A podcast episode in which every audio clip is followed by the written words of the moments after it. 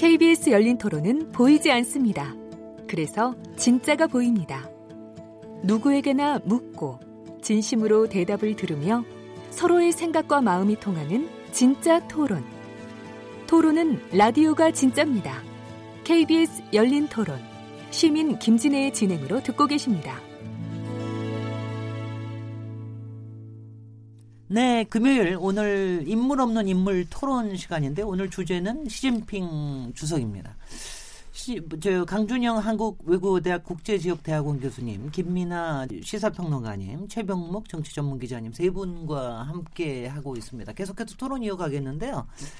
솔직히 우리가 오늘 시진핑 주석을 이렇게 주제로 삼은 것도 그렇고 물론 엄청난 우리하고 관련이 있는 중국의 어, 주석이니까 우리가 얘기를 하기도 하는 거지만 시진핑이라고 하는 인물의 지금 현재 중국에서의 위치 자체가 굉장히 독특한 거 아닙니까? 그래서 이제 그것 때문에도 우리가 더 신경을 쓰지 않으려 않을 수가 없다. 뭐 이런 의미가 있다고 보는데요. 일단 시진핑이라고 하는 인물 자체가 지금 현재의 중국에서 어떤 어떤 위상입니까? 네, 그 과거에 예, 네. 어떤 지도자들보다 확고한 그 1인 시스템을 갖췄다. 시스템을 갖췄다고 하는 것이 과연 그대로 구동이 되는가 하고는 또 별개의 문제입니다. 사실 중국은 잘 아시다시피 마오쩌둥이라는 보택동이라는 사람이 사실 공산당을 창당하고 1935년부터 권력을 잡아서 1976년 사망할 때까지 모택동 천하였죠. 예, 그리고 예. 그거는 우리가 얘기하는 개인 숭배로 점철이 됐습니다. 그래서 네. 잘 아시는 문화대혁명이라는 커다란 폭풍을 맞았고 그리고 화국봉이라는 사람이 3년 잠깐 통치하다가 소위 등, 등소평 시대가 시작이 된 거예요. 그러고 나서 등소평이 1992년까지 사실은 이제 일선에서 활동을 합니다. 그러나 네. 등소평은 당 총석이나 국가주석 이런 걸 맡아보지를 않았습니다. 그 배후에서만 음흠. 했었고요. 그리고 97년에 사망을 하죠. 그런데 그 상황에 1989년에 천안문 사태라는 게 나는데 네. 그래서 어, 등소평이 내세웠던 조자양이라는 당시 중국의 그 소위 지도자죠. 네. 당 총서기가 낙마를 합니다. 예. 그러고 나서 장저민이라는 강택민이라는 사람이 올라오거든요. 네. 그 강택민은 당연히 중국의 에, 새로운 길을 여는 등소평식 개혁 개방을 추종을 할 수밖에 없는 거예요. 그 사람 예. 손에 의해서 올라왔으니까. 그래서 지금 그게 40년간 이어져 온 겁니다. 그렇죠. 그 중국이 1978년부터 개혁 개방을 했으니까 올해가 이제 40주년인데 지금 시진핑 중국 지도자 국가주석은 어떻게 생각을 하냐면 40년간 잘 온 거 인정한다. 그러나 네. 이 방식으로 계속 가기는 어렵다. 음흠. 그래서 새로운 시스템을 만들어야겠다. 그거를 지난 5년간 지난 5년간 작업을 한 겁니다. 그래서 이제 한마디로 이렇게 말씀을 드릴 수가 있어요. 중국은 정치국 상무위원이 지금 7명이 있고 그 어, 밑에 정치국 원들이 있습니다. 정치국원. 네. 이게 25명으로 구성이 되어 있거든요. 이 중에 7명이 지금 현재 상무위원을 하고 있는 건데 이 25명 중에 18명이 시진핑 계열로 분류되고 있다. 네. 그렇다면 결국은 시진핑이라는 사람은 자기가 향후에 중국을 어디로 끌고 갈지에 대해서 과거보다는 파벌이라든가 견제하는 세력이 훨씬 덜한 거죠. 네네. 그럼에도 불구하고 요즘 그 소위 이제 미국과의 충돌이 계속되고 너무 앞서가는 것 같으니까 비판도 또 사실 받고 있거든요. 예, 예. 그럼에도 불구하고 어, 시진핑은 자기가 진정한 개혁을 위해서 시진핑 그렇게 얘기합니다.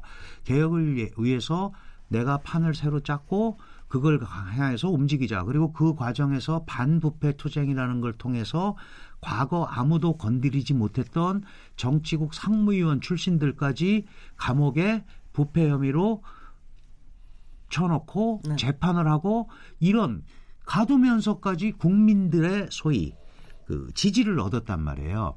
그 상황이 지금 19차 작년에 19차 당 대표 대회를 열면서 2기 지도부 시대를 열은 겁니다. 예. 근데 그 열자마자 지금 트럼프라는 강적을 만난 거예요. 네. 그러니까 이 부분을 어떻게 넘어가느냐가 으흠. 시진핑의 국제 위상이라든지 으흠. 국내 정치 장악이라든지 이런 거하고 밀접한 관계가 있다. 그러나 아무도 지금 시진핑이라는 사람한테 도전할 세력은 없습니다. 네.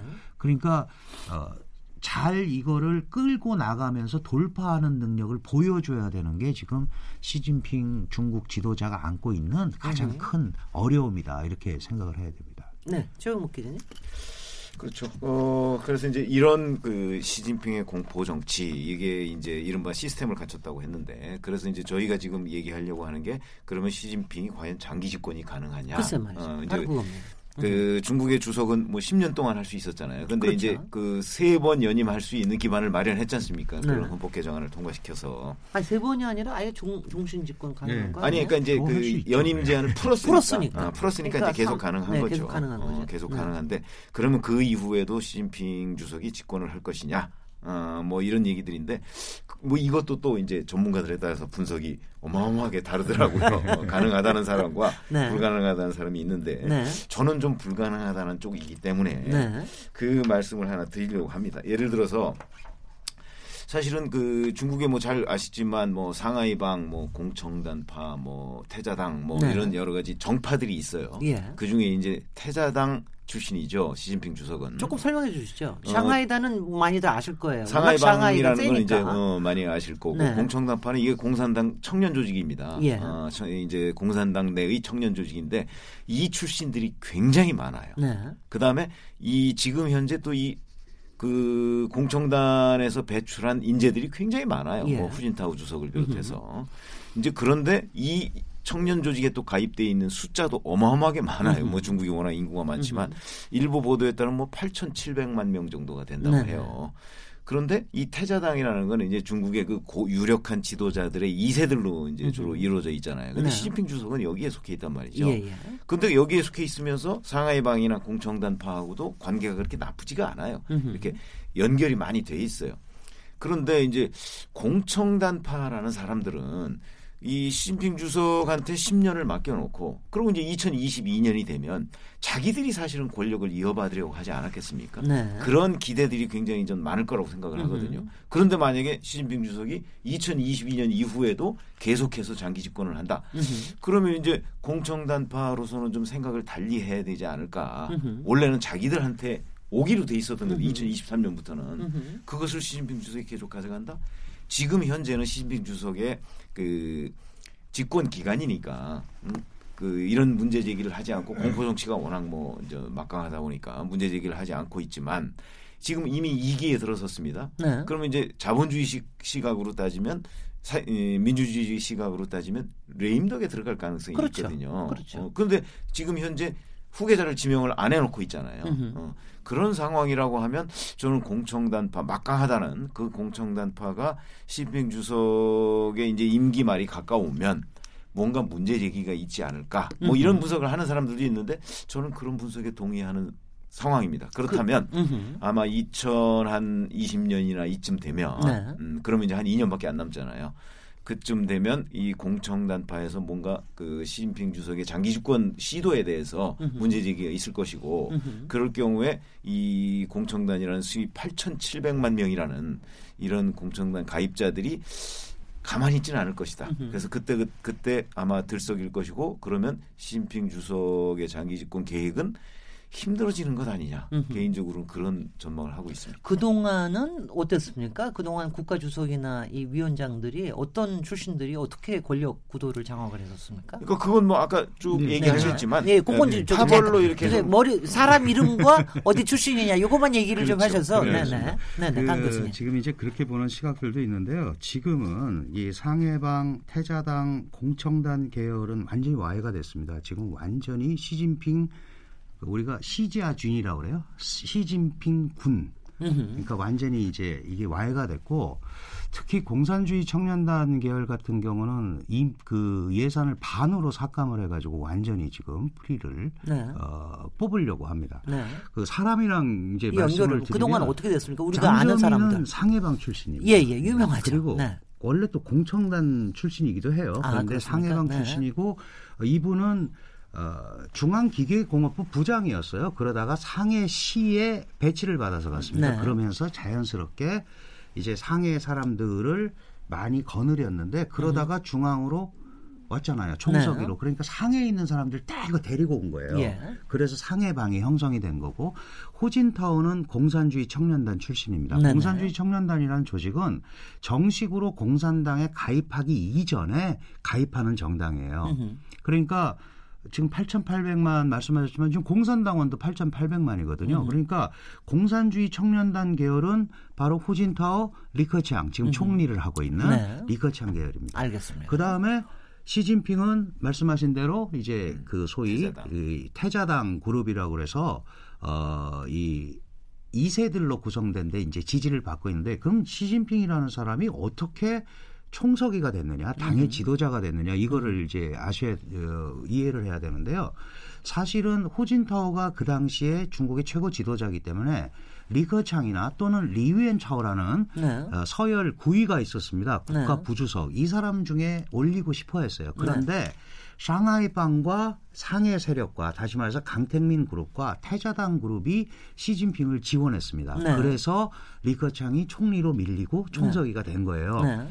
되고 나서는 지난 5년 동안 자기 사람을 막 지금 쌓아놓은 겁니다. 놓네. 그러니까 지금 이제 그 장기 집권 차원에서 말씀을 드리면 이게 이제 연임 제한을 없앴기 때문에 할 수 있는데 네. 문제는 국가 주석은 명예직입니다. 네. 음. 국가 주석은 군에 대한 통수권이 없습니다. 왜 국가 주석이 중요하냐 하면 지금 당의 총석이면서 군에 대한 통수권을 가지고 있는 당 중앙 군사위원회 주석이 국가 주석을 하니까 센 거예요. 네. 지금 북한 같은 경우도 명목상의 국가 원수는 김영남 최고인민회의 의장입니다. 네네. 군에 대한 통수권이 없잖아요. 네.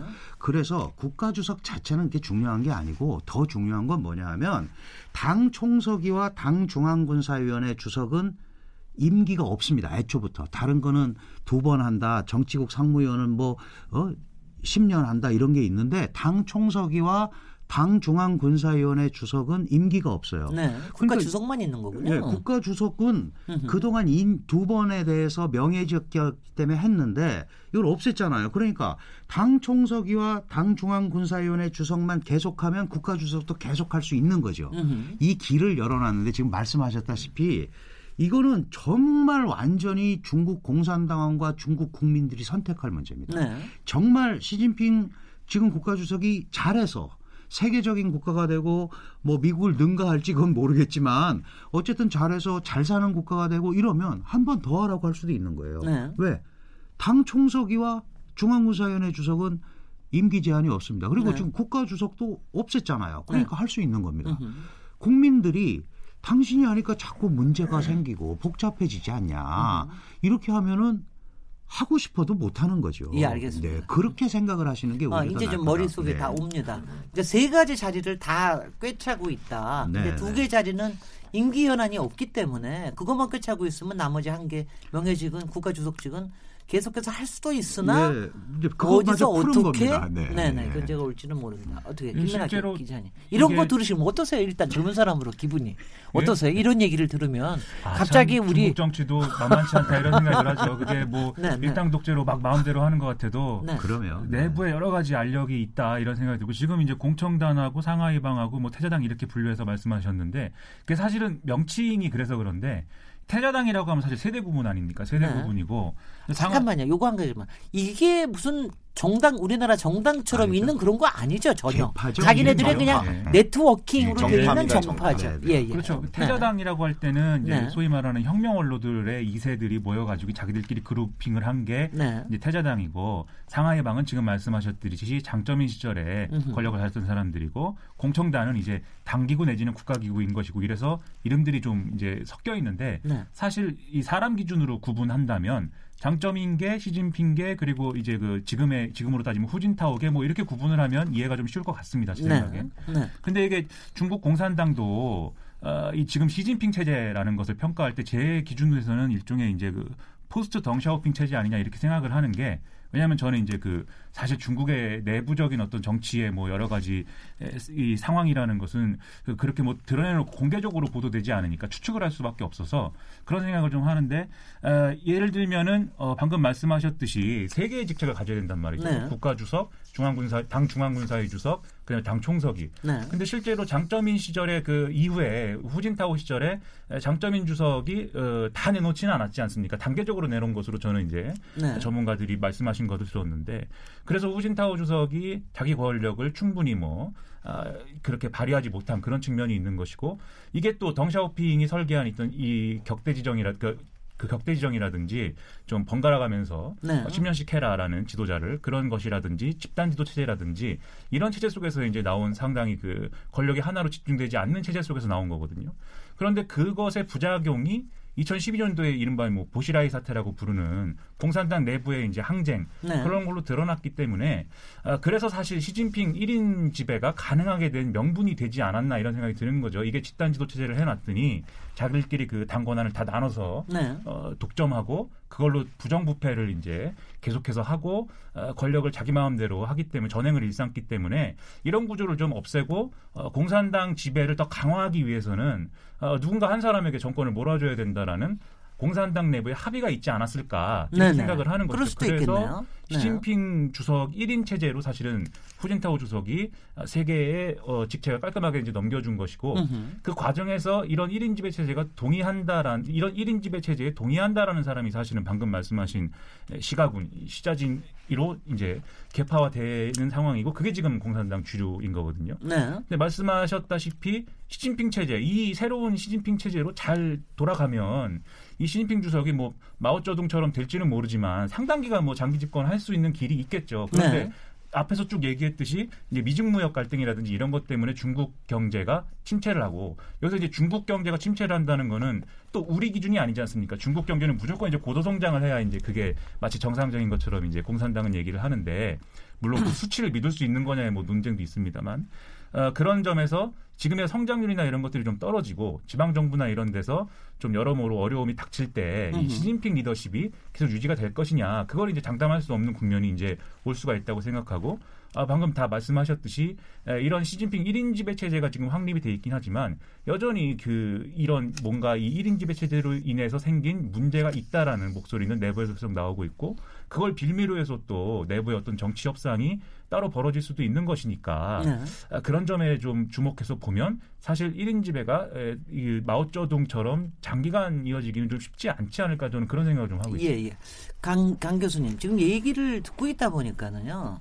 그러니까 그동안 저희한테 굉장히 많이 뉴스가 보도가 됐던 건 뭐냐 하면은 시진핑의 권력 욕이 야심이 엄청나게 커서 마오쩌둥의 위상 또는 등샤오핑의 위상까지도 넘보는 뭐 이런 정도로 이제 얘기하는 거를 굉장히 많이 기사를 많이 봤어요. 근데 지금 보, 조금 얘기하시는 걸 듣고 나니까 사실은 어 등샤오핑이 어느 만큼 해놨던 집단 지도 체제 자체가 거기서 오는 또 결함이 있었다. 네, 네. 그렇기 때문에 공산당 내부에서도 자기 나름대로 일인한테 조금 음. 몰아주는 게 필요하다. 거기서 이제 부패 세력이나 이런 거를 좀 타도하고 어느 만큼 이렇게 좀 힘을 몰아주는 게 필요했다. 이런 게 그럼, 있었었군요. 네, 당연히 그렇습니다. 그게 그게 네. 아니 그러니까 그게 참 그, 그, 아, 왜냐하면 저는 네, 네. 여태까지 들었을 때 등샤오핑의 그 집단 제도 저 지도 체제와 음. 그다음에 그 왜 격세 지정하는 지정. 거 격대 네, 네, 지정하는 네. 거 있잖아요. 그러니까 10년 있다가 네, 올 사람을 네. 지정하는 거. 어 이거 굉장히 괜찮다.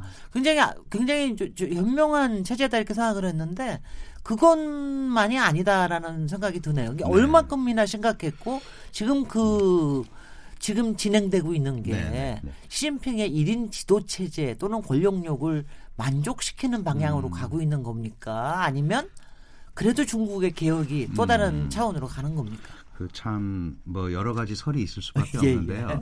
사실은 덩샤오핑이 제일 걱정했던 거는 뭐냐하면 어, 마오쩌둥이라는 사람이 이끌었던 중국은 완전히 개인한테 집중된 그렇죠. 권력 숭배, 음. 개인 숭배에 가까웠습니다. 그래서 어, 자기가 판을 그릴 때는 자기는 직접 나서지 않으면서 소위 이제 아까 정치국 상무위원들 집단 지도 체제를 말씀을 하셨잖아요. 네. 그게 뭐냐면 분관 체제라고 그러는 겁니다. 그러니까 정치국 상무위원들이 해당 분야의 최고 실무 책임자를 맡게 만들어 놓은 거예요.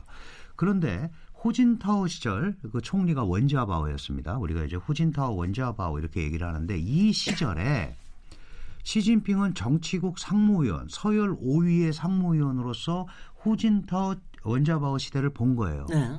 봤는데 관성의 법칙에 의해서 중국은 올림픽도 하고 잘 성장을 했습니다. 네, 네. 그런데 너무 책임지는 사람이 없고 국가가 느슨하고 이렇게. 흘러가는 거예요. 그래서 그때부터 아 이거는 확실하게 다시 다잡지 않으면 안 된다는 생각을 한 겁니다. 네. 그리고 거기에 동의하는 사람들도 있었던 거죠. 그런데 그 아까 말씀드렸다시피 태자당과 상해방의 지원을 받아서 어 이제 18차 당대표 대회 때 어, 중국의 최고 지도자로 등극을 합니다. 그러고 나서는 그다음부터 무슨 작업을 하냐 하면 자신과 다른 생각을 갖고 있는 사람들을 다 이제 반부패와의 반부패 투쟁이라는 걸 내세워서 원래 반부패하는 건 다 권력 싸움이죠. 예. 그래서 그런데 네. 문제가 뭐냐면 그게 국민들의 지지를 받은 거예요. 네, 네. 아, 저 사람도 감옥에 그렇겠어요. 가는구나. 네, 네. 그래서 이렇게 갔기 때문에 지금 이제 19차 당대표 대회 작년에 한 19차 당대표 대회를 통해서는 표면적으로는 완벽한 1인 체제를 구축을 했어요. 자, 그러니까 이걸 놓고 이제 시각이 두 가지가 있는 겁니다. 제2의 모택동이 되려는 거 아니야? 음흠. 라는 사람이 있고 진시황 얘기도 네. 많이 나옵니다. 시황제. 그 별명이 네. 모등습이에요. 마오등시. 모택동 아. 플러스 등습형 플러스 시진핑이다. 그, 그런 별명까지 예. 있어요. 네. 그리고 또 하나의 시각은 아 시진핑 중국 국가주석이 당 총서기가 이제야말로 흐트러졌던 기강을 새로 잡아서. 일사불란한 체제를 만들어서 진정한 개혁을 하려고 하는구나. 네. 라는 데 대한 게 중국의 공식 입장이죠. 그렇게 갈 거다. 그렇겠죠. 네. 그런데 문제가 어디서 생겼냐면 그 이전에 덩샤오핑이나 장자민이나 호진타오는 국내 문제 해결에 굉장히 많은 관심을. 썼습니다. 네. 근데 시진핑이라는 사람은 올라오더니 뭐 1대1로 중국의 꿈 이러면서 세계적으로 확장하는 중국을 강조하는 거죠. 그렇죠. 이러니까 자연스럽게 미국이라든지 이런 데가 충돌이 시작이 되는 거예요. 네네. 그래서 너무 샴페인을 일찍 터뜨렸다는 터뜨렸다. 거예요. 네. 그런 의미에서 보면 시진핑이 지금 한, 하는 거는 정말 더 강력한 모택동식의 1인 독재를 구축을 하려고 하는 건지 지. 아니면 진짜 개혁을 하려고 하는 건지는 아직은 모르겠습니다. 네네. 그러나 여러 가지 법제화라든가 이런 걸 하는 걸 보면 분명히 중국을 약간은 과거보다는 조금 더 규범적인 사회로 끌고 가려는 노력을 하는 것 같아요. 네네. 근데 자신이 볼 때 그렇게 약간 풀어놓으면 느슨해져서 흐트러질 수 있거든요. 음흠. 특히 지식인들이라든지 음흠. 뭐 이런 사람들은 여러 가지 방법을 통해서 반항을 한단 말이죠. 그러니까 그런 거에 대해서는 또 강력한 공포 통치라든지 네. 이런 걸 통해서 끌고 가는 거예요. 그러니까 매우 이중적인 태도를 보이고 있다. 네. 그런 면에 대해서 신뢰를 못 주고 있는 겁니다. 서방 네. 국가들한테는. 음흠. 그다음에 중국 국민들한테는 어 이거 잘하는 것 같은데 저렇게 잡아가면 옛날에 모택동 시대 때하고 다른 게 뭐야? 음흠. 라는 걱정을 하게 만들고 음흠. 그래서 지금 그 전환의 선상에서 굉장히 어, 고민하고 있는 그런 시대 시기다라고 저는 판단을 합니다. 네네. 어, 근데 네. 근데 여튼 시진핑은 하여튼 본인 1인 독재 쪽으로 계속 계속 뭔가를 하겠다 뭐 하는 생각을 좀 하고 있는 거 아닌가 저는 그런 생각을 해요. 그게 네. 이제 나중에 저항에 부딪혀서 뭐 못할 수도 있는데 음. 예를 들어서 작년 지금 말씀하셨듯이 19차 당대회에서 중국의 미래 뭐 이런 계획을 발표했잖아요 시진핑이 그때 보면 어 목표를 세 가지를 발표했어요 2020년을 목표로 한 계획을 하나 발표하고 2035년 2050년까지 발표했어요 네. 잘 아시다시피 시진핑 주석은 2022년에 사실 임기가 끝나지 않습니까 그렇죠. 끝나는데 2035년 2050년까지도 음흠. 전부 발표를 했단 말이죠. 뭐 2035년에는 사회주의 현대화를 달성한다 그러고 2050년에는 사회주의 현대화 강국을 건설한다. 뭐 이렇게 돼 있어요. 예, 그렇게 되면 이제 결국 2050년까지 몰라도 나는 2035년까지도 관심이 있어. 뭐 이런 거 아니겠는가. 이제 이제 뭐 2050년까지 해도 아직 100살 안 됐어요. 글쎄, 뭐 그런 것들 때문에 그 이제 이렇게 아주 먼 중국의 미래까지도 그 얘기를 하는 거 봐서는 그 시진핑 주석은 자기의 그 아주 오랜 집권 이걸 지금 머릿속에 그리고 있는 건 아니냐 또 이렇게 분석하는 사람도 있긴 한데 네. 어찌됐든 간에 그렇든 어떻게 됐든 그리고 민주주의든 공산주의든 간에 임기 말 예, 예고됐던 임기 말이 되면은 레임덕이 생기가 마련이거든요. 저는 그렇게 봅니다. 그런 점에서 본다면 그 아까 얘기했듯이 그 아까 지금 뭐 와해됐다고 이제 말씀을 하셨지만 그 공청단파 출신들이 워낙 지금 공산당에 많기 때문에 네. 이 사람들은 2023년부터는 공청단의 세상이 올 것이다 이렇게 지금 기대를 하고 있었는데 음흠. 그걸 시진핑 주석이 그 계속해서 공청단을 누르고 어뭐 태자당 계열이나 아니면 본인의 장기 집권을 노린다고 했을 때 과연 용납이 가능하겠는가? 그래서 누구는 사실은 지금 이제 시진핑 2기에 내년부터면 이제 2기 중후반으로 들어가지 그렇죠. 않습니까? 그렇죠. 그럴 경우부터 해서 앞으로 몇 년간 이 공청단파와 시진핑 주석이 아주 기나긴 권력 투쟁에 들어갈 것이다. 또 이렇게 음. 예상하는 사람들이 있더라고요. 예, 저는 그쪽에 오히려 예, 좀 공감하는 편입니다. 그리고 근데 그렇게 또 권력 싸움이 일어나는 게 굉장히 또 나름대로는 건강할 수도 있을 텐데. 단일 지도 체제가 피- 되면 아니면 유혈 유혈 체제가 됩니까? 그러니까 됩니까? 집단 지도 체제가 되면 그런 권력 투쟁이 좀 그 적어질 거고요. 글쎄. 그건 어차피 자기네들도 목소리가 있으니까. 네. 근데 시진핑이 노리는 것이 자기 어떤 시황제 같은 그런 애- 그런 권한과 장기 집권이라고 한다면 이 권력 투쟁도 보다 이 어떤 생사를 건 투쟁이 될 가능성이 그렇겠죠. 많아요. 만약 그렇다면. 그렇게 되면 또 네, 네. 어떤 우리가 예상치 못한 정변 같은 게 있을 가능성이 그럴 수 있습니다. 있죠. 어떻게 이 보세요? 중국 국민들이 생각하는 개혁이라는 게 뭐냐 이게 중요할 것 같은데. 그렇습니다. 예, 저도 예를 그, 그 들면은 질문 드리려고 그랬는데. 예, 예를 들면 이제 그 일반적으로 우리가 정치 논리로 볼 때는 개혁을 하면 우리 국민들은 잘 먹고 잘 살 수 있게 된다 이렇게 보통은 많이 얘기를 하죠. 지금 이제 우리 문재인 정권도 그렇고. 역대 정권들이 다 그렇게 얘기했고 마찬가지로 이제 시진핑의 중국도 그렇게 얘기를 하는 겁니다. 이 개혁을 뭔가를 한다는 건데 이 개혁이라는 걸 실체가 뭐냐? 예를 들면은 과거에 이제 개혁이라고 할 때 방금 말씀하신 뭐 어, 여러 가지 문- 이 쟁점이 있겠죠. 어,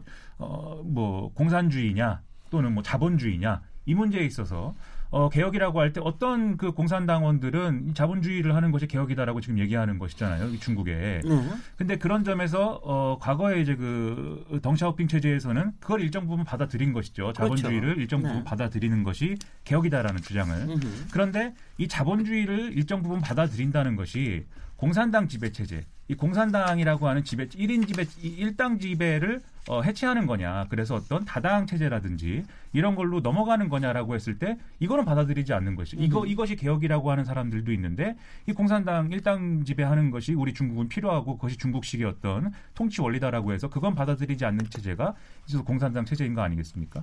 또 반대로 또 반부패다라고 했을 때 부패라는 건 뭐냐? 부패라는 것은 결국 공산당 기득권이 하는 것이기 때문에 왜냐하면 공산당이 거기는 이제 오랫동안 집권 여당인 것이니까요. 공산당 기득권들을 혼내줘야 그 반부패 운동을 통해서 혼내주는 것이 개혁이다. 이렇게 얘기하는 게 또 시진핑 주석 체제죠. 네. 그런데 또 반체제 인사들의 입장에서는 그렇기 때문에 공산당 일당 지배를 해체해야 음흠. 이게 개혁이 관철되는 것이고 그래야 중국이 바뀌는데 또 이렇게 얘기하는 부분들이 있는 거 아니겠습니까?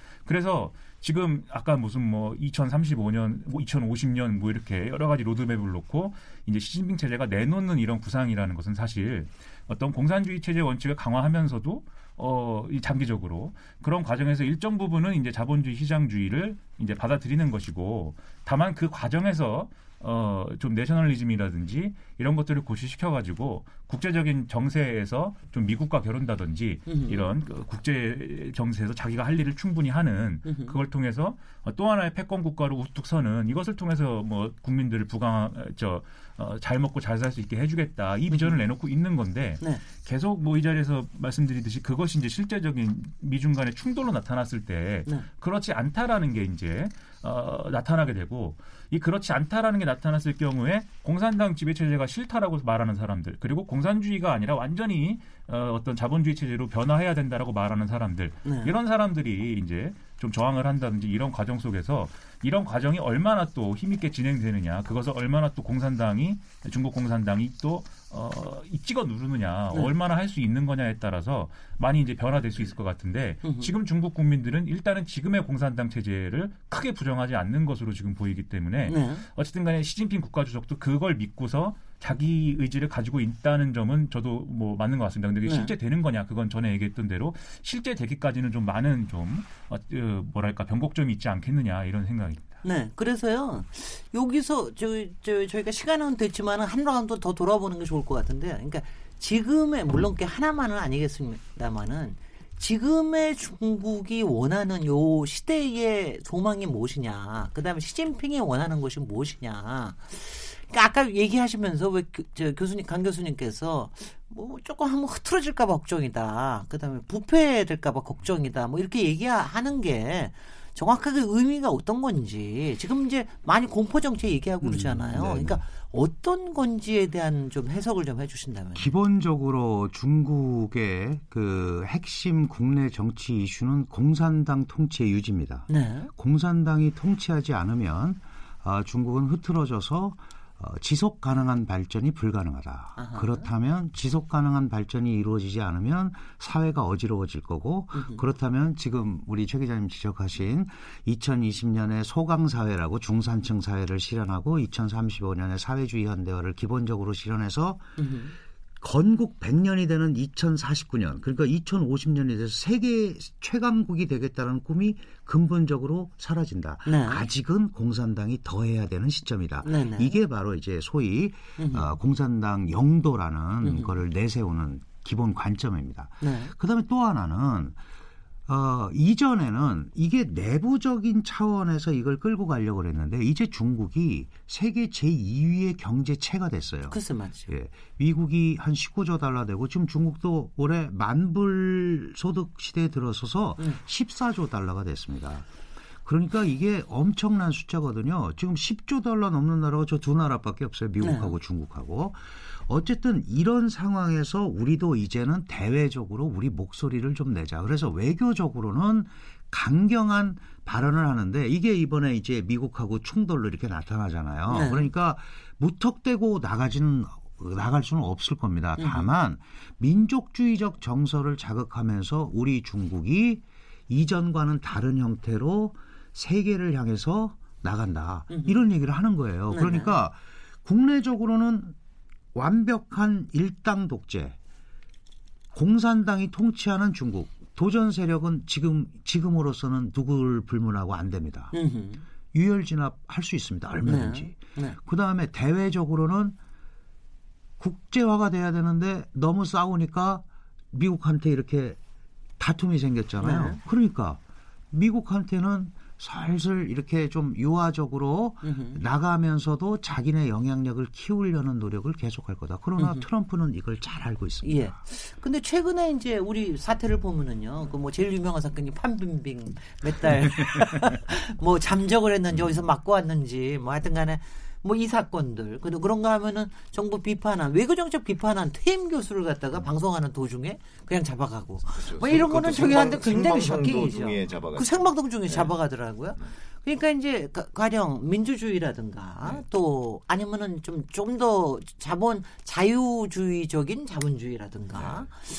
아니면 뭐 이런 언론의 자유라든가 이런 부분에 대해서도 굉장히 많이 한쪽에서는 요구가 있을 것 같은데 그런 점에서는 어떻습니까? 아니 그 요구는 네. 이미 사실 네. 부분적으로 그 나오고 있지 않습니까? 네. 그런데 아마 시진핑 주석의 생각은 지금 그 교수님 얘기하는 맥락하고 비슷할 텐데 적어도 다른 부분까지는 다 경제 분야에서 자본주의의 영향을 받거나 자본주의 요소를 도입하는 거는 뭐 이미 많이 해왔고 앞으로도 그거는 오케이. 그러나 문제는 어떤 정치적 변혁을 몰고 올 수 있는 상황들. 그러니까 무슨 이 일당 독재를 뭐 다당제로 한다든가 네. 아니면 뭐 언론의 자유를 지금보다 훨씬 더좀 높인다든가. 그 이제 음흠. 높여가지고 뭐 음흠. 누구나 뭐 비판도 가능하게 한다든가 음흠. 이런 건 절대 안 된다. 그럴 네. 경우에는 그 어떤 중국 공산당이 무너질 수가 있다. 그거는 아마 우리가 중국을 역사적으로 봐도 음흠. 중국의 한 왕조가 그렇게 오래가지 않은 거 아닙니까? 그러니까 지금은 사실은 굉장히 오래가고 있는 오래가고. 있는 거예요. 어, 그런 걸 보면 아마 그러니까 민주주의 체제나 그런 요소를 가미한다든가 뭐 어떤 정치적 변혁 같은 걸 해서 뭐 일당 독재 체제를 무너뜨리면 중국 전체가 무너질 수 있다 이런 생각을 하고 있는 건 아닌가 네네. 싶어요. 그러니까 다른 건 다 양보해도 네. 여튼 정치적으로 그 어떤 민주주의 요소를 가미하는 거. 저는 그거는 양보 안 할 거로 봅니다. 그런데 그러면 과연 시대적 추세가 네. 과연 그렇겠느냐. 그렇게 그게 왜냐하면 국제 정세라는 것도 있는 거 아니겠습니까? 예, 예. 국제 정세가 시진핑 주석의 머릿속대로 과연 진행이 될 것이냐 네. 거기에 대해서 전 국민들의 저항도 굉장히 많을 거라고 생각하거든요. 그래서 아마도 등소평 시대에 천안문 사건 같은 거 생길까 봐 그런 것이 얼마나 또- 겁이 나겠어. 트라우마가 그러니까 있겠죠. 그러니까 그런 것들이 지금 저는 서서히 잉태되고 있는 관계 잉 그런 상황이 아닌가 싶어요. 네. 그러니까 이게 언제 정말 폭발할 수도 있고. 그 그런데 이제 그, 바로 그런 걸 우려하기 때문에 뭐 생방송 도중에 교수도 잡아가고 뭐 하는 거 아니겠습니까? 네.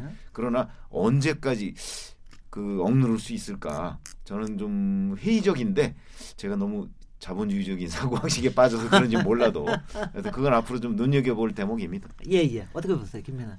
이게 여기가 이제 뭐 시진핑 주석이 지배하는 뭐 이런 중국이라고 우리가 보지만 사실 중국 공산당한테 트라우마틱한 사건이 두 번 있는 거죠. 과거에 네. 이제 문화혁명하고, 네, 테나문 천안문 사태하고. 이렇게 있는 건데 네. 사실 그 두 개 사건의 정치적 방향은 사실 정반대거든요. 그쵸, 문화대혁명은 이제 음. 에, 공산당이 공산주의를 뭐 어, 공산주의 원칙을 충분히 지키지 않아서 마오쩌둥을 내쫓았고 그 마오쩌둥을 복귀시켜 달라는 게 이제 문화대혁명의 핵심 아니었겠습니까? 네. 그래서 사실 어떤 면에서 보면은 좌편향인 것이고 그다음에 테나문 사태 같은 경우에는 그거 이제 공산당의 부패나 이런 것들을 지적하면서 민주주의를 요구한 것이잖아요. 네. 그래서 공산당이 볼 때는 그 사건이 이제 우편향 사건인 거고 반대되는 사건인데 공통점이 뭐냐면 공산당 기득권을 공격하는 운동이었다는 게 공통점인 거죠. 그리고 그렇기 때문에 사실 중국 공산당에게는 그 두 가지 사건의 트라우마가 될 수밖에 없는 거고. 그래서 어 사실 문화대혁명 때는 공산당 기득권이 이제 진 거고 마오쩌둥한테 이, 그다음에 아, 테나문 사태는 그 오류를 반복하고 싶지 않으니까 이제 유혈 진압을 한 거고 그런 과정을 이미 겪었기 때문에 내부에서의 어떤 그런 뭐 이런 뭐 민주주의를 요구한다든지 이런 부분들은 제가 생각할 때도 이제 일종의 뭐 진짜 유혈 유혈 진압까지 갈 수 있을 정도의. 그런 공산당 통치를 유지하려는 그러한 에너지는 있을 것이다. 그러한 치- 측면으로 갈 것이다. 그래서 사실 인터넷을 통제한다든지 지금 뭐 중국 사람들은 페이스북이라든지 이런 걸 접속을 못 하는 거 아닙니까? 네. 그런 거는 이제 아무렇지도 않게 할 수 있는 그 원동력인데 다만 이제 과거에 우리가 그 어, 그뭐 20세기 초반, 21세기 초반까지만 해도 이제 중국도 뭐 앞으로도 민주화도 될 것이고 그다음에 뭐 인권을 더 중시하는 국가가 될 것이고 그래야 국제사회에서 어떤 대접을 것이다. 받으면서 음흠. 아, 이론으로 당당히 행 이게 뭐 할 수 있다, 행동할 수 있다 이렇게 봤는데 지금 세계가 사실은 다극화 체제로 가고 있지 않습니까? 그렇죠. 어, 세계 어디를 봐도 사실 미국만 해도 어, 트럼프 대통령 같은 사람이 대통령이 미국의 대통령 굉장히 품위 있는 미국의 예. 대통령이 될 거라고 생각하지 않았는데 되지 않습니까? 음흠. 그런 점을 볼 때 앞으로 어, 좀 어, 일정 기간 동안에는 중국 음. 체제가 어, 자기들이 어떤 그 밖, 이 외부에 외부로부터 뭐 민주주의를 하라든지 또는 음. 인권 국가가 되라든지 이런 압력에서 상당히 자유로울 수 있는 조건들이. 구축될 수 있을 것 같아서 네. 좀갈 길이 아직도 먼 것 같다 이런 생각이 듭니다. 예, 여기까지 해서 2부 토론 이제 마무리하고요. 잠시 쉬었다가 토론 이어가겠습니다. 지금 여러분께서는 KBS 열린 토론 시민 김진애와 함께하고 계십니다. 라디오 토론이 진짜입니다. 묻는다, 듣는다, 통한다. KBS 열린 토론. 시민 김진애의 진행으로 듣고 계십니다.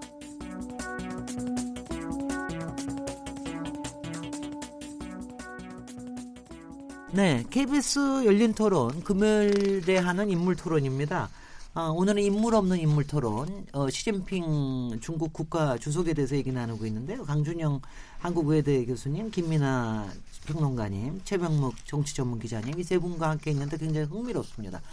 솔직히 이 저 시진핑이 태자당 출신이라는 거 사람들 잘 모를 거예요. 그러니까 이세, 그러니까 이, 이, 일종의 금속 금숟가락이라고 볼 수- 금수저. 금수저 라고 볼 수 있는 거죠. 물론 그 사이에서 고생을 많이 하기도 했지만 상당한 상당한 금수저다. 그리고 국가에 대한 의무라든가 나름대로 비전도 있고 그러는데 제가 얼마 전에 그 중국 관련 책을 이제 미국 사람이 쓴 걸 하나 읽었는데 네네. 2007년에 이제 시진핑이 이렇게 처음에 부주석이 됐을 때 예. 시진핑이 누구야? 다 그런 식으로 아, 얘기했다는 그랬어요? 거. 아니 그 네, 책에 네. 보면 그 표현이 있습니다. 그래서 그 표현이 재밌어서 제가 말씀을 드리면 그때는 그래서 시진핑이라고 그러면 누군지 몰랐고 펑리위안의 남편이다 그러면 다 아 그 사람 그 이렇게 유명한 가수. 어 네네. 그 이제 그 정도로 시진핑은 무명이었다 네. 하는 거를 그 책에 써놨더라고요. 아 근데 왜 지금 펑륜유연하고는 재혼한 거라고 그러는데 왜 재혼한 거죠. 이혼하고 재혼한 겁니까? 아니면은 저 상처를 네, 하신 겁니까? 재혼한 이혼한. 겁니다. 아니 그, 그 아버님도 그러셨던데 굉장히 그 집은 원래 그런 그 것 같아요. 시종신이 네. 이제 공무원 부총리죠. 아버지가 네. 아버지의 둘째 네. 부인의 그 아들이에요. 아들이냐. 네네. 그 혁명이라는 게 그런 것 같아요. 그래서 네. 그 굉장히 그 이 혁명 과정이 그렇지 않습니까? 음, 네. 유격전 게릴라 생활을 하고 어허. 힘들고 이제 어허. 이러다 보니까 그런 거에 대해서는 우리하고는 좀 다른 훨씬 더 자유 예. 뭐 자유 연애나 예, 이런 거에 대해서 좀 가지고, 너그럽더라고요. 예, 가지고 네네. 있습니다. 그런데 네. 시진핑은 사실은 금수저죠 원래. 네. 그런데 아버지가 시중신이라는 사람이 혁명 원로고 네. 사실은 등소평하고 친구 관계입니다. 네. 그리고 이 사실 이 권력을 잡는 과정에서 장저민이 어, 장저민의 상해방이 어, 시, 시진핑을 지원한 것도 장저민이 어려울 때 시중신이 덩샤오핑한테 얘기해서 이제 속된 말로 좀 구제해 준 적이 있습니다. 네네. 이제 그런 어, 은혜 관계라고 그럴까요? 그렇죠. 이제 이런 것도 있고 이래서 이제 그런 거 이루어 이루어졌거든요. 그리고 그- 또 하나가 저도 지- 또 흥미로운 사실이 문화혁명 때 그 아버님이 완전 숙청당해서 네네. 뭐 그랬다고 그러더라고요. 다 그거에 그- 대한 그- 트라우마도 있겠어요. 당연히 그렇죠. 네. 그래서 그 지식 청년이라고 그러죠. 네. 이제 그 당시에 중학교, 고등학교 다니던 청년들은 전부 상산 하방이라고 그래서 오지로 가서 노동을 했습니다. 네. 그런데 그 아버지가 아무래도 핵심 정치에 있었고 그러니까 이 사람은 그냥 배치받아서 간 게 아니고 지원을 하죠. 음흠. 지원을 해서 사실 오지에서 고생을 하지만 당 지부 서기를 합니다. 아, 그러니까 네, 네, 네. 그래서 그게 끝나고 나서도 음. 어, 북경 어, 하북성의 그 정띵현 이라는 데서 현에서 부서기로 시작을 해요. 음흠. 그러니까 처음부터 굉장히 어, 높은 자리로 시작을 하는 상당한. 엘리트군요. 그 다음에 어, 네. 아버지 잘 만나서 예, 그 아버지 아니면 본인이 또 노력을 해서 네, 네. 거기서 공부를 해서 청와대학에 입학을 하거든요. 여러분들이 이제 많은 분들이 그런데 이 문화대혁명의 가장 큰 폐해가 뭐냐하면 공식적으로 66학번부터 76학번이 없습니다. 그럼요. 학교가 폐쇄됐으니까. 네, 네, 네. 그런데 그거를 끝나고 들어왔고 그 다음에 중앙에 있기는 굉장히 어려웠죠. 그러니까 지방에 복건성에 무려 17년을 근무했습니다. 그러더라고요. 복건성은 바로 대만을 마주보고 있는 성이잖아요. 그래서 아, 대만 외자가 개혁 개방하면서 들어오는 것도 봤고 그래서 나름대로는 시장주의자가 됐고 아, 중국이 발전을 하려면 저런 게 필요하다라는 그런 생각도 그때 또 갖고 있던 그런 것들이 많이 있죠. 그래서 겉으로 굉장히 말이 없고 조용하고 남의 말을 듣는 편이고 항상 어떻게 보면 좀 시무룩해 보이기도 하고 그런 모습들을 많이 보는데 네. 사실은 굉장히 총명하고 네. 남의 말을 잘 듣고 공부를 많이 하는 그런 지도자로 알려져 있습니다. 요즘에서는 혹시 김민아 기자, 저 평론가님이 좀 외모 평도 좀 해주시면 좋겠는데 스타일 평을. 그러니까 우리가 보통 중국 사람에 대해서 갖는 있잖아요. 속에 음. 탁탁 뭘 감추고 있는 좀 이게 의문하다 그럴까, 의문스럽다 네네네. 그럴까. 그리고 절대로 속을 드러내지 않는 이런 그리고 키도 되게 커요. 180에 또 그렇죠. 엄청나게 음. 커요. 그런데 어떻게 보고 계십니까? 외모에 대해서 아 외모와 스타일에 대해서. 네, 이 시진핑 네. 주석이 사실 원래 역대 사실 중국 지도자들도 이제 지도자 자리에 앉으면 굉장히 권위를 찾는데 특히 시진핑 주석이 그뭐이 지도자의 자리에 서 있으면 굉장히 좀 위압적이죠. 네네. 그리고 이제 평소에 표정이나 이런 것도 말씀하신 대로 속을 알 수 없는 그런 표정을 짓고 있는데. 포커페이스다고. 예, 그렇기 때문에 사실 표정으로 더 이제 그 메시지를 전하는데 좀 어, 장점이 있지 않나. 예를 음. 들면은 아, 일본하고 관계 한참 안 좋을 때 그 일본하고 뭐 이 저 뭡니까 센카쿠 열도 문제로 인해서 그때부터 완전히 그 어, 극과 극으로 이제 간거 음. 아니겠습니까? 일본하고의 관계는 그 이후에 이제 아베 신조 총리나 이렇게 만나서 이제 사진 찍을 때 같은 데 보면은 음흠. 아, 이 사람은 정말 싫다라는 표정을 음흠. 짓고 일단 음흠. 있는 거죠. 네. 그리고 그 표정이 예를 들면 이후에 다시 이제 한 저, 뭐 중, 중일 관계가 개선되고 이런 과정 속에서는 개선이 조금 되면은 그 표정도 조금씩 부드러워지는. 아이고, 뭐, 아우, 그러면 아주 그 플레이어를 잘하시네요. 연기를 잘하시네. 근데 네네. 그게 이제 자기의 뭐 속에서 나오는 것인지 아니면 네. 뭐 워낙 권위 있는 얼굴 표정이어서 그런지 모르지만 네. 그런데 그게 이제 또 표정이 풀어질 때 보면은 또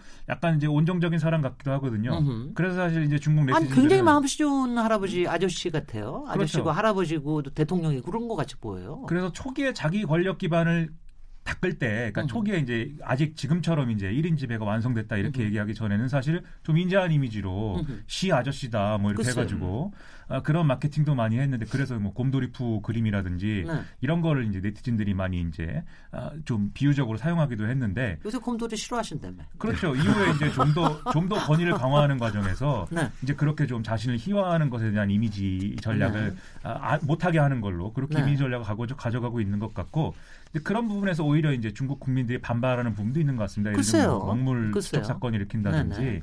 그래서 이 권위주의 통치와 함께 변해가는 그 외모에 대한 어떤 인상이라든지 그런 게 참 재미있는 지도자죠. 우리 이제 시간이 얼마 안 남았어요. 마지막에 그 대외 관계에서 그러니까 아, 사실 이제 중국이 아무래도 경제적으로는 조금 앞으로 성장률도 좀 떨어질 테고요. 뭐 여러 가지 미중 무역 분쟁 때문에 어려움도 당하고 그럴 텐데 여태까지는 하여튼 큰 비전을 꼬았단 말이죠. 중국몽을 얘기한다거나 뭐 이런 얘기하고 특히 대만에 대해서는 하나의 중국이라는 컨셉을 가지고 굉장히 밀어붙이고 있고 근데 이런 대외 전략이 전략인지 개념인지 이런 게 정말 자신감에서 우러난 건지 아니면 사실은 대외적으로 이렇게 밀고 나올 때는 내부를 평정을 해, 해서 나올 수도 있고 아니면 내부가 어느 만큼 불안해서 대외적인 어떤 목적을 하나 만들 목표를 만들기 위해서 있을 수 있는데 특히 대만에 뭐, 대한 태도에서는 네. 어떤 걸 볼수 대만에 있습니까? 대한 태도는 대외 확장 전략과는 조금 다르게 봐야 예, 됩니다. 예. 왜냐하면 중국이 지금 이제 얘기하고 있는 게 Great China잖아요. 위대한 중국.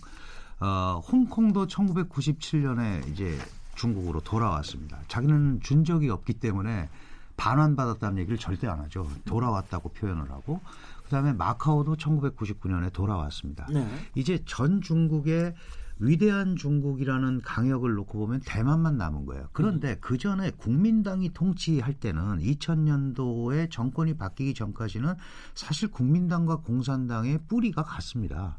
예를 들면 그 황포 공관학교라고 우리 육군사관학교 같은 건데요. 장개석 중화민국 총통이 됐죠 나중에 이 사람이 학교 교장을 할 때 주울레가 군사부장이었단 말이죠. 그리고 사실 서한사병 같은 데서도 주울레가 장개석을 구해줍니다. 그 뿌리가 같은데 민진당이라는 대만 독립을 강조하는 당이 딱 되니까 이건 근본적으로 생각이 달라진 거죠. 그러니까 되자마자 압제를 하는 겁니다. 그리고 하나의 중국 원칙을 얘기하는 거예요. 하나의 중국 원칙이라는 거는 그 중국이 중화인민공화국인지 중화민국인지 뭔지는 모르지만 통일된 중국을 지향한다라는 원칙이죠. 네. 그거를 1992년에 국민당과 공산당이 맺습니다. 네. 싱가포르에서. 예. 그거를 92 consensus라고 그래요. 92년에 합의. 네. 그런데 민진당이 되고 나서 그걸 안 한 거예요. 그런데 2000년부터 2008년까지 천수이볜이라는 사람은 지금 차이잉원 대만 총통보다 훨씬 강경해서 그때는 완전히 단절이 됐었어요. 예. 그리고 정권을 마잉지오라는 국민당 총통한테 뺏겼어요. 8년. 그리고 예. 이제 차잉원이 다시 찾았는데 중국 입장에서 보면 저것도 독립한다고 그럴 거 아니냐. 음흠. 그런데 차잉원은 조금 톤을 낮췄습니다. 네네. 뭐라고 낮췄냐? 우리가 92년에 그러한 역사적 사실이 있었음을 인정한다. 구의 공식은 인정하지 않지만. 역사적 사실이 있었음을 인정한다. 그러나 대만은 독자 노선을 간다. 그래서 대미 대일 관계를 강화할 거고 대동남아 관계를 강화할 거다. 그게 이제 우리가 소위 얘기하는 탈중국화 정책입니다. 네. 그러면 중국 입장에서 보면 대만이라는 지역이 중국에서 자꾸 벗어나려고 그러는 거죠. 이거는 만약에 대만 문제를 잘못 다루면 중국의 지도자로서의 결정적인 결격 사유가 되는 거예요. 그러니까 그렇죠. 이 문제를 어떻게든지 음흠. 제대로 끌고 가야 되는 그렇- 거예요. 그렇- 그래서 그렇겠네. 여기에 대해서 강력하게 음흠. 반응을 할 수밖에 없다. 이 점에서 김민아 기자님 어떻게 생각하세요? 이 대만은 물론 이제 대만의 대만은 대만 나름의 정치가 또 장기화돼 있기 때문에 국민당 정부가 들어서도 마잉주 총통 같은 경우도 뭐 하나의 중국 원칙을 얘기하지만 또 우리가 반드시 또 중국하고 그렇게 또 아, 똑같은 나라는 아니다 이런 얘기를 이제 할 수밖에 없는 구조이긴 합니다. 근데 이제 방금 말씀하신 이런 그런 역사적 맥락이라든지 이런 것도 있지만 최근에 이제 우리가 두드러지게 본 거는 예를 들면 미국의 경우에 트럼프 행정부의 경우에 아, 이 중국을 압박하기 위해서 대만하고 바로 이제 어, 얘기를 하지 않습니까? 원래는 이제 중국은 그동안 아, 외교 어떤 상의 문제에서 대만을 고립시키는 것으로 그 대만을 좀 아, 비정통 세력, 비공식 세력으로 좀 아, 만드는 것으로 계속해서 어, 대만을 좀 뭐랄까요? 고사 전략이라고 할까요? 그런 것을 펴왔는데 미국이 이제는 대만하고 얘기를 하고 대만하고 무기 거래도 한다고 하고 하니까 방금 말씀하셨듯이 차이잉원 총통이 뭐 좀 톤을 낮춰서 이제 독립이라든지 이런 걸 강조하지 않는다고 해도 사실 예, 그 부분이 이제 중국 입장에서는 거슬릴 수밖에 없는 것이죠. 대만이 앞으로 어떤 미국과 일본 주도의 어떤 동아시아 전략의 어떤 천병 역할을 하게 되면 부담스러워지는 것이니까 그렇기 때문에 더 강경하게 이제 대만에 대해서는 대응할 수밖에 없는 건데 그래서 이제 군사적으로도 그렇고 그다음에 뭐 군사적으로 위협을 하는 것은 뭐 그렇다 쳐도 또 경제적으로도 여기에 대해서 대응을 한 거 아니겠습니까? 네. 그 사실 최근에 대만 지방 선거에서 민진당 참패 소식이 나오는 것이 어 사실은 뭐 여러 군데서 나오고 있는 정치적 현상이긴 한데 이게 이 차이잉원 총통이 뭐 대만 독립 비슷한 얘기도 하고 예를 들면 올림픽에 뭐 대만 이름으로 나가자든지 뭐 이런 제안도 하고 뭐 여러 가지 또 사회 진보를 위해서 뭐 동성혼이라든지 이런 문제도 좀 전향적으로 접근하자고 하고 이런 여러 가지 좋은 얘기 하지만 결국 어, 당신들 노선 때문에 중국으로부터 경제 제재 받아가지고 음, 경제가 살기 지금 힘들다. 안 좋아진다. 네. 그러면 우리가 또 경제가 안 좋아지는 것도 문제지만 과거에 당신들이 그런 행위를 똑같이 어디서 했냐면 천수 이벤트 때 했다. 음. 그걸 이제 생각나게 하는 거거든요. 그래서 이번에 또 이변이 일어나서 그렇죠. 그 원래 이제 민진당의 텃밭이라고 하는 곳에서 이제 국민당 후보가 당선되기도 한 이런 현상까지 벌어진 것이고 네. 그래서 사실 아직도 대만은 어떤 이런 뭐 국제 관계나 이런 데서 어 중국의 어떤 영향력으로부터 충분히 자유롭게 어려운 구조 속에 놓여 있고 네. 그것은 정치와 경제가 양쪽에서 이제 그런 상황이다를 여실히 보여주는 네. 그런 상황이었던 것 같습니다. 시진핑 주석이 가끔 협박합니다. 무력 무력 사용도 불사하겠다. 정말 그럴 그렇죠. 가능성이 있습니까? 어, 그거는 아마 이제 이 중국의 그 헌법 서문에 보면 하나의 중국 그런 원칙이 다 있다는 음. 네. 거거든요. 그러다 보니까 사실은 지금 그 중국으로서는 주- 역대 그 중국 정부가 내려오는 그 정통성이라는 게 있지 않겠습니까? 음. 그러다 보니까 하나의 중국은 이제 양보할 수 없는 가치가 돼, 돼 있을 것이고 그렇다면 과연 현실적으로 볼 때 대만과 미국 관계도 지금 그 사실은 옛날에 이제 저 유엔에서 대만이 축출될 때 그때와는 좀더 분위기가 좀 다르잖아요. 음. 그렇기 때문에 정말 시진핑 주석이 무력으로 대만을 침공할 수가 있을까? 그건 저는 뭐 아마 그 어떤 중국의 명운을 걸지 않고서는 좀 힘들고 예, 예. 그냥 그 시진핑 주석으로서는 하나의 중국이라는 원칙을 지켜가면서 지금 현재 그 두 양안 관계라고 하잖아요. 네. 양안 관계를 현상 유지적으로 네. 또는 계속해서 대만을 좀 전 세계적으로 이렇게 고사시키는 쪽으로 예. 아마 그런 정책을 유지하지 않을까 이런 생각이 들어요. 그렇다면 시진핑이 얘기하는 어떤 군사적 침공 뭐 그건 현실적으로 가능하지 않을 것 가끔 같습니다. 한번 얘기하는 걸 테고요. 이제 마칠 시간이 돼서요. 이제 거의 뭐 시간이 없습니다. 한 30초 정도씩 시진핑과 우리 음. 마지막 어떤 각오를 좀 가져야 될지 어떤 태도를 가져야 될지 사실 뭐 시진, 30초씩. 예, 네. 시진핑의 대외 전략 그다음에 대내 전략은 강한 중국입니다. 네. 그러니까 결국은 강한 중국을 만들기 위해서 자신들의 핵심 이익을 강조하게 될 거고 어, 강력한 중국을 계속 강조할 수밖에 없습니다. 그렇다면 그러한 어, 소위 그 영향력에서 제일 자유로울 수 없는 게 또 우리거든요. 그럼요. 그러니까 특히 미국하고 끼어서 그런 문제들이 계속 발생할 개연성이 언제든지 있는 거죠. 네. 그런 의미에서 우리가 앞으로 대미 문제도 마찬가지고 대중국 문제도 굉장히 의연하게 대처해야 되고 굉장한 원칙을 가지고 행사해야 되는 음흠. 그런 부분이 필요하다. 네, 네. 아무 때나 어떤 문제를 한 번은 이랬다가 한 번은 이랬다 하는 것들은 네, 알겠습니다. 절대 안 된다. 그런 생각을 좀 해봤습니다. 네, 주병국 기자. 그 우리가 이제 미국과 중국 이런 틈바구니에 끼어 있지 않습니까? 그러다 보면 이제 진짜 뭐 양쪽을 어, 균형 있게 대처를 해가면서 외교를 하면 되지 않겠느냐. 이거는 이제 제가 보기에는. 제가 보기에는 진짜 원론적인 네. 얘기고 결국은 우리가 사실 미국을 상대하기도 버겁고 중국을 상대하기도 버겁습니다. 죽겠어요. 그럴 경우에는 그럴 경우에는 확실하게 저는 어느 한쪽의 줄에 서서 다른 쪽하고 하는 게 낫다. 그거는 역시 우리는 안보나 경제나 미국이다 이렇게 생각합니다. 기자 기자님의 생존수로 알았습니다. 김민아 기자. 네, 뭐 저도 이제 양자택일의 문제로부터 자유로울 수는 없다고 보는데 네. 또 이제 양자택일을 해야 되는 상황 속에서의 충격은 또 줄여야 되지 않겠습니까? 그런 네. 점에서 뭐 지금 추진하는 뭐 외교 다변화라든지 또 지금 무역 구조가 중국에 너무 기울어져 있기 때문에 그런 부분을 좀 분산시킬 수 있는 그래서 지금 정부가 뭐, 시- 뭐 남방 정책을 한다 그러고 여러 가지 이제 이- 이런 얘기를 하는데 뭐 얼마나 이제 실현이 잘 될지는 뭐 잘 이제 더 지켜봐야 되겠지만 그런 부분에서 좀 성공적으로 뭔가 성과를 내야 되는 노력들이 다변화해서 있- 있어야 될 것 같고요. 네. 그걸 위해서라도 사실 우리 국가의 이미지와 우리 기업들의 이미지가 또 좋아야 네. 여러 군데 가서 또 환영받고 물건도 잘 팔 수 있다 이런 예. 말씀 드립니다. 네, 네. 저 오늘 토론도 굉장히 흥미로웠고요. 시진핑 주석을 통해서 우리의 지금 현실을 많이 도- 되돌아볼 수 있었습니다. 오늘 토론에 참여해 주신 세 분 패널께 감사드리고요. 저는 월요일 7시 20분에 다시 돌아오겠습니다. 좋은 주말 보내십시오. 감사합니다. 고맙습니다. 감사합니다.